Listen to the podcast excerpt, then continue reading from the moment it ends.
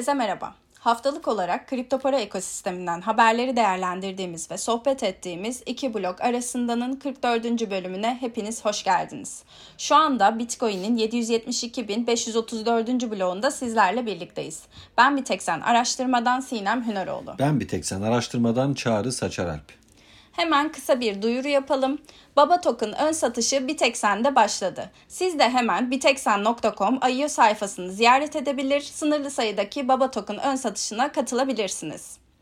Sevgili dinleyenler, kripto para piyasası yükselişte son zamanlarda ve Çağrı sana dönüyorum hemen. Bunun sebeplerini neye bağlayabiliriz? Bize biraz özetleyebilir misin? Ee, geçtiğimiz hafta Perşembe günü Sinem ABD'de Aralık ayı enflasyon rakamları açıklandı. Ee, beklendiği gibi enflasyon yıllık bazda %7.1'den %6.5'e düştü.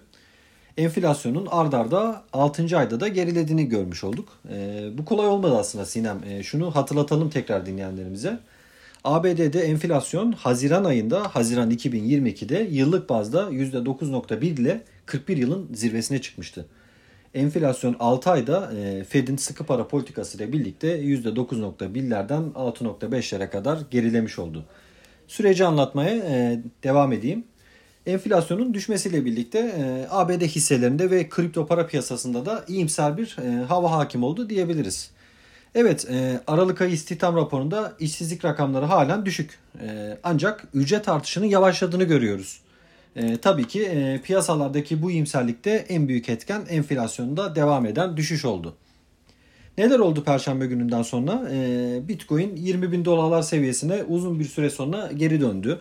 E, yine e, Ethereum 1500 doları geçti. E, Birçok altcoin'de de küçük ralliler gördük. Özellikle e, FTX'in çöküşünün ardından zor günler geçiren Solana e, yılbaşından bu yana yaklaşık %130'larda bir artış göstererek e, dikkatleri üzerine çekti diyebiliriz Sinem. Ee, ABD'de dediğimiz gibi soğuyan bir enflasyon verisi var.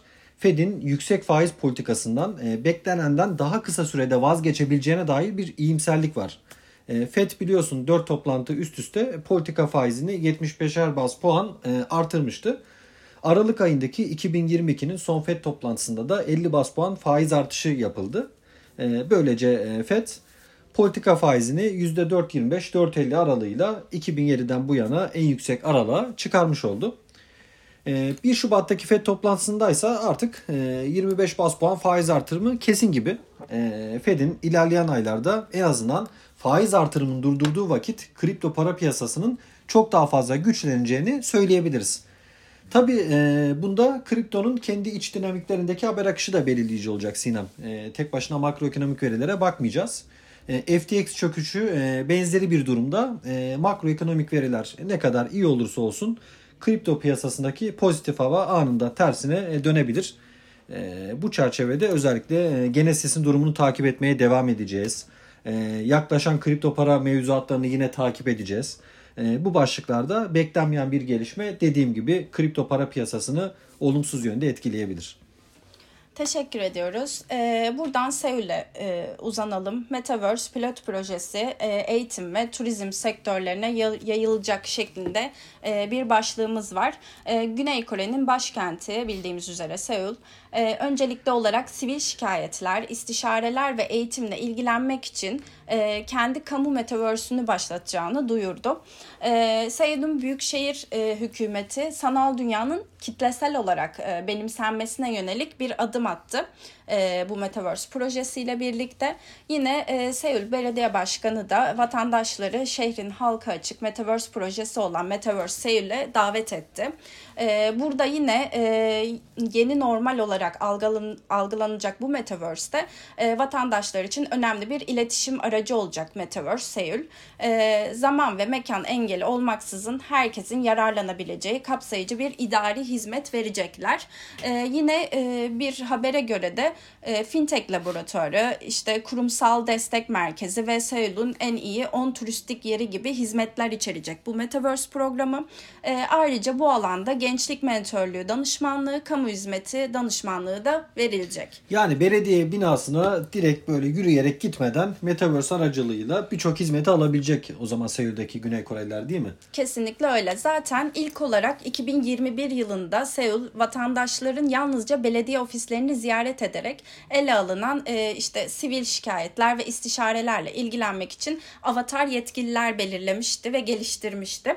E, rahatça görüşmelerine olanak tanıyacak bir sanal alan sözü de vermişti 2021 yılında. Peki buradan Metaverse endüstrisine geçelim. Biraz da onunla ilgili geleceğiyle alakalı bir bilgi aktaralım. E, 2030 yılına kadar 1 trilyon dolar üzerinde bir e, değere sahip olması tahmin ediliyor Metaverse'ün. E, yine Coin Market Cap e, verilerini de inceleyecek olursak Metaverse tokenlarının piyasa değeri şu anda 12.1 milyar dolar civarında görünmekte. CBDC'lerden konuşalım istersen biraz da. Çin de biliyorsun aslında en büyük ülke bu konuda CBDC'lere önem veren, burada pilot proje uygulayan en büyük ülke hangisi? Çin. E, Çin'de peki dijital yuan e, benimsendi mi Sinem? Bunun üzerine istiyorsan konuşalım. 28 Aralık'ta Sinem e, Çin Merkez Bankası'nın eski araştırma direktörü bir rapor yayınlıyor. Bu raporda şunu söylüyor. E, Çin'in Merkez Bankası dijital para birimi e, aslında çok fazla kitlelerce benimsenmedi diyor. Yani çok az kullanılıyor diyor. Bundan dolayı da büyük hayal kırıklığı yaşadığını söylüyor eski araştırma direktörü e, Çin Merkez Bankası'nın. E, aslında e, hiç de haksız sayılmaz diyebiliriz. Çünkü şöyle bir durum yaşanıyor Çağrı. Aralık ayında e, dijital yuan uygulamasının içerisinde yeni bir sekme açılıyor ve kırmızı paket adı altında e, kullanıcılara sunuluyor. İçerisinde e, neler oluyor? genellikle özel günlerde veya festivallerde ya da herhangi bir arkadaşınızın işte doğum günü diyelim somut örnek verelim. Kırmızı zarflar içinde verilen nakit hediyeler gönderebilirsiniz. Ee, ya da indirim kuponu hediye edebilirsiniz arkadaşınıza. Ee, bunu zaten e, Çin de destekliyor. Zaman zaman kullanıcılara kendisi de indirimli ya da eşantiyonlu kuponlar sunuyor. Ya bunun indirilmesini istiyor değil mi? Evet kesinlikle. Çinliler diyor ki bunu indirin bak hediye kuponları var içinde diyor. İndirim kuponları var diyor arkadaşlarınıza hediyeler gönderebilirsiniz evet. diyor. Aslında burada önemli olan dijital yuan uygulamasının kullanımının benimsenmesini arttırmak. Yani yaygınlaştırmak. Evet. Ee, zaten araştırma raporunda da aslında bunun tam tersi etki olduğu söylenmişti. Ee, bununla ilgili de Çin'in güneydoğusundaki bir şehirde e, bir üniversite öğrencisi e, açıklama yapıyor. Fikrini söylüyor.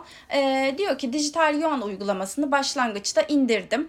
E, bunu indirmemin sebebi de indirim kuponu veya eşantiyon sahibi olmaktı. Fakat e, WeChat Pay ve Alipay'i kullanmayı buna göre daha uygun buldum. E, bu yüzden de dijital yuan uygulamasını aktif bir şekilde kullanmadım Aslında diyor. Yani beni cezbetmedi diyor. Çok farklı kavramlar ama insanların da alışkanlıkları kolay kolay değişmiyor diyebiliriz. Yani senelerce WeChat Pay kullanmış, e, Alipay kullanmış. Yani dijital yuanı ben nerede kullanacağım ki ona ihtiyacım yok demek istiyor aslında öğrenci Kesinlikle zaman. öyle. Buradan da şunu anlıyoruz. Yani eğer bunun gerçekten kitlelerce benimsenmesini istiyorsa Çin e, dijital yuanın e, WeChat Pay ve Alipay ile yakın bir işbirliği içinde çalışması lazım. Aslında bunu anlamış oluyoruz. Uygulamadan ziyade bu iki büyük e, ödeme kuruluşuyla bir takım projeler yapmaları gerekiyor gibi Sinem. Evet daha önce de zaten e, birbirlerine rakip olduğunu Alipay, Alipay ve WeChat Pay ile e, Çin'in dijital yuanın birbirine rakip olduğunu da e, söylemişlerdi. Fakat Çin bunu reddetmişti Çin hükümeti. Buradan Kongo'ya geçelim. Bitcoin madenciliğine ilişkin bir haberimiz vardı yine bu hafta dikkatimizi çeken. E, Kongo'daki ulusal park hidroelektrik kullanarak Bitcoin madenciliği yapılıyor. E, neden peki böyle bir şey ihtiyaç duymuşlar? Biraz onu açayım. Biraz daha detaylandırayım Sinem. Yani adam kaçırma olayları oluyor Kongo'da. E, Ebola var. Ebola virüsü yine orayı çok büyük e, turizmini sekteye uğratıyor. E, Covid-19 geliyor zaten ardından. Yani e, ulusal parkta turizm bitince büyük bir ekonomik sıkıntı başlıyor diyebiliriz. E, hatta turizm çöküşünün ardından parkın gelirinin %40 düştüğü söyleniyor. Yani büyük bir oran baktığımız zaman. E, Kongo hükümeti yardımcı olmuyor mu diye dersek e, Kongo hükümeti parkın ihtiyaç duyduğu bütçenin yalnızca %1'ine katkıda bulunuyormuş. E, parkın yani geliri ihtiyacı var kısaca. E, Bitcoin madenciliği parkın ihtiyaç duyduğu bütçenin sağlanmasına yardımcı oldu bu projeyle birlikte. Peki ne yaptı park yönetimi? Parkın hidroelektrik enerjisinden güç alacak, gerekli karı sağlayacak ve bu enerjiyi kullanmanın uygun bir yolunu bulacak yani 200 bin dolarlık Bitcoin madenciliği teşhisatı satın alma fikrinde karar kıldı.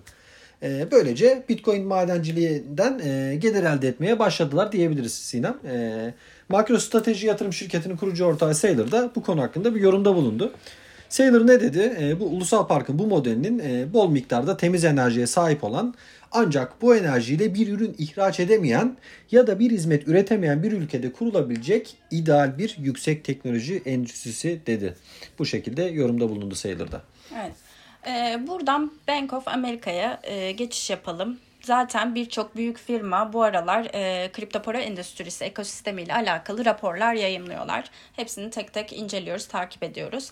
Bank of America'da e, analistlerine bir e, rapor hazırlatmış. CBDC'lerin ve sabit coinlerin çığır açabileceğini belirtiyor bu raporda. E, yine e, doğal para evrimi ve gelecekteki paranın nasıl tanımlanacağı konusunda önemli bir faktör olarak gösteriyor CBDC'leri ve e, sabit coinleri. E, rapora yönelik ele alacak olursak birkaç kesit verelim. E, küresel finansal sistemlerde devrim yaratabileceği ve para tarihindeki en önemli teknolojik gelişme olabileceği vurgulanıyor. E, gelişmiş ve gelişmekte olan ülkelerdeki e, finansal otoritelerin Merkez Bankası e, CBDC'lerinin sunduğu e, daha yüksek verimlilik ve daha düşük maliyet potansiyelinde farkına varılacağını öngörüyor gelecekte. Son haberimiz de yine Mika ile alakalı olsun. Yani Mika oylaması, nihai oylaması diyelim bir kez daha ertelendi. Öncelikle normalde Kasım 2022'de gerçekleşecek bir genel kurul oturumunda yapılacaktı e, Mika. E, ancak söz konusu taslağın 24 tane resmi Avrupa Birliği diline çevrilmesi gerektiğinden e, bu süreç çok daha fazla uzayabilir dediler. E, yetişmeyecek Kasım 2022'ye dediler ve bunun Şubat'ta gerçekleşeceğini söylediler. E, Şubat ayına da az kaldı. Şu anda Şubat ayına da yine yetişmeyeceğini, bu 24 ülkenin e, dinle çevrilmesi sürecinin daha da uzayacağını söylediler Sinem. Nihai oylamanın bu kez de Nisan ayında gerçekleşeceğini belirttiler. Tabii şurada aslında şu soru işaretleri de oluştu. Acaba bir sorun mu var Mika'da? Hani bu bahane mi ediliyor 24 dile çevrilmesi meselesi olarak? Ee, konuyla ilgili bir bilgi sahibi, bir kaynak bir açıklama yaptı e, bu konuya ilişkin. Yani Mika Nisan ayında genel kurulda oylanmak üzere masaya yatırıldı ve bildiğim kadarıyla gecikme sadece çeviri sorunlarından kaynaklanan teknik bir durum. Bunun dışında herhangi olumsuz bir durum yok dedi Sinan. Evet e, bir de şunu unutmamak lazım. Küresel anlamda Mika gerçekten önem arz ediyor. E, ertelenmesini de aslında ben normal buluyorum. Çünkü Avrupa'nın gelenini kapsıyor. Keza Amerika'da da regülasyonlarla ilgili e, bazı e, gelişmeler yaşanıyor. Fakat henüz bir sonuç yok. Mika'da yine bu süreçlerden geçiyor diyebiliriz. Ama aslında Mika'da çok da değişecek bir şey olmayacak. Maddelerden yana bir problem yok. Sadece bunun çeviri olayının bu kadar uzaması aslında biraz can sıkıyor bence Sinem. Ee, Çağrı biliyorum süremiz e, daraldı ama şunu da söylemeden geçmeyelim. Ukrayna Başbakan Yardımcısı Davos'ta bir zirveye katıldı ve orada e, maaşını CBDC olarak almak istediğini söyledi. Diyelim ve kapanışa geçelim. E, iki blok arasındanın bu haftaki bölümünün sonuna geldik. Bitcoin'in 772.535. bloğunda sizlere veda ediyoruz. Haftaya görüşmek üzere, hoşçakalın.